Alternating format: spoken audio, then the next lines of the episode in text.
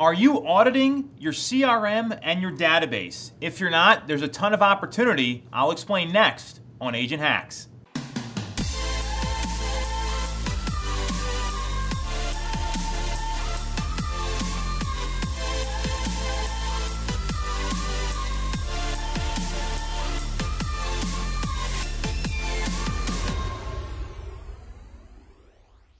So we've talked many times on the show, learn how to use your C R M and database. Make sure you understand all the features. Use it to its fullest capacity, and that's all great.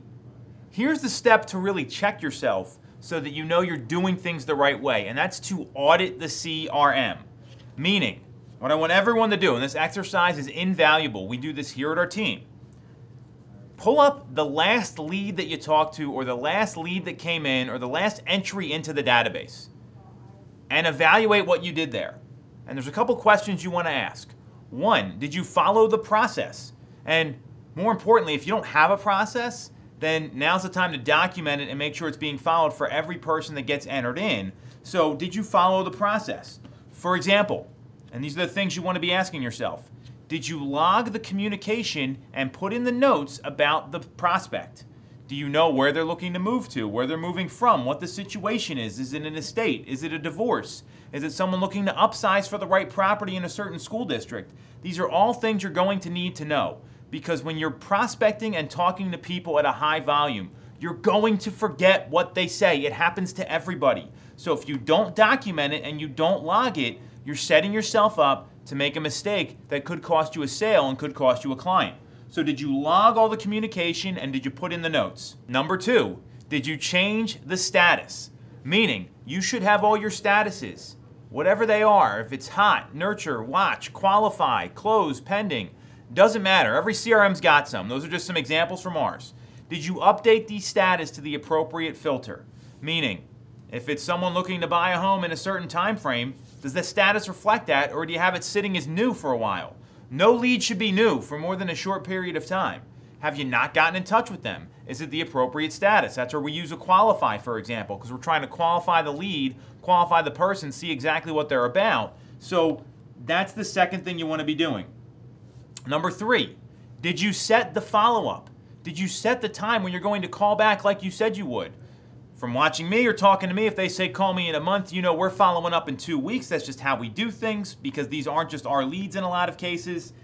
A lot of times people will log the communication and not set the follow-up. And then what happens? You get busy. You forget to call them back. So did you set the follow-up? Number four, are the right automations set up? And that can go into a couple things. Automations could be, if you didn't talk to them, do you have them on a drip? Do you have them on some kind of email drip or text drip or both, with calls sprinkled in between, that's going to engage them to follow up so that you can get in touch with them if you don't get them on the first call? Everywhere it's documented that six plus attempts are where you see the most conversion in sales. So if you're not setting those automations, you're going to make it harder for yourself to work. And the other piece of automations, are you sending them real estate and property updates? So if they're a buyer, are you sending them homes that are similar to what they had inquired about or what they told you they wanted? And if it's a seller, are you sending them pending and sold sales data in their neighborhood so they can keep track of values? Those four categories there, logging the communication, changing the status, setting the follow-ups, getting the automations right, are all going to be really important.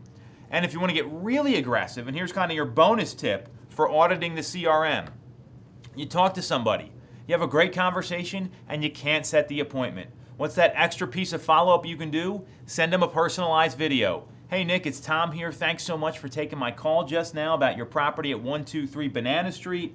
Really appreciate the conversation. Wanted to give you a better feel for the results that I deliver, that my team and I deliver. So in the links below, you'll find my resume as well as numerous reviews from past clients. Would love to talk more. Hopefully we can meet in the future. Thanks again. It's that simple.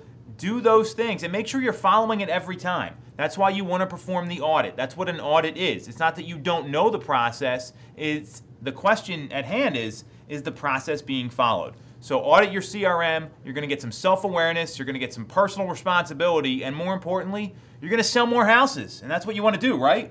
Catch you next week. Thanks again.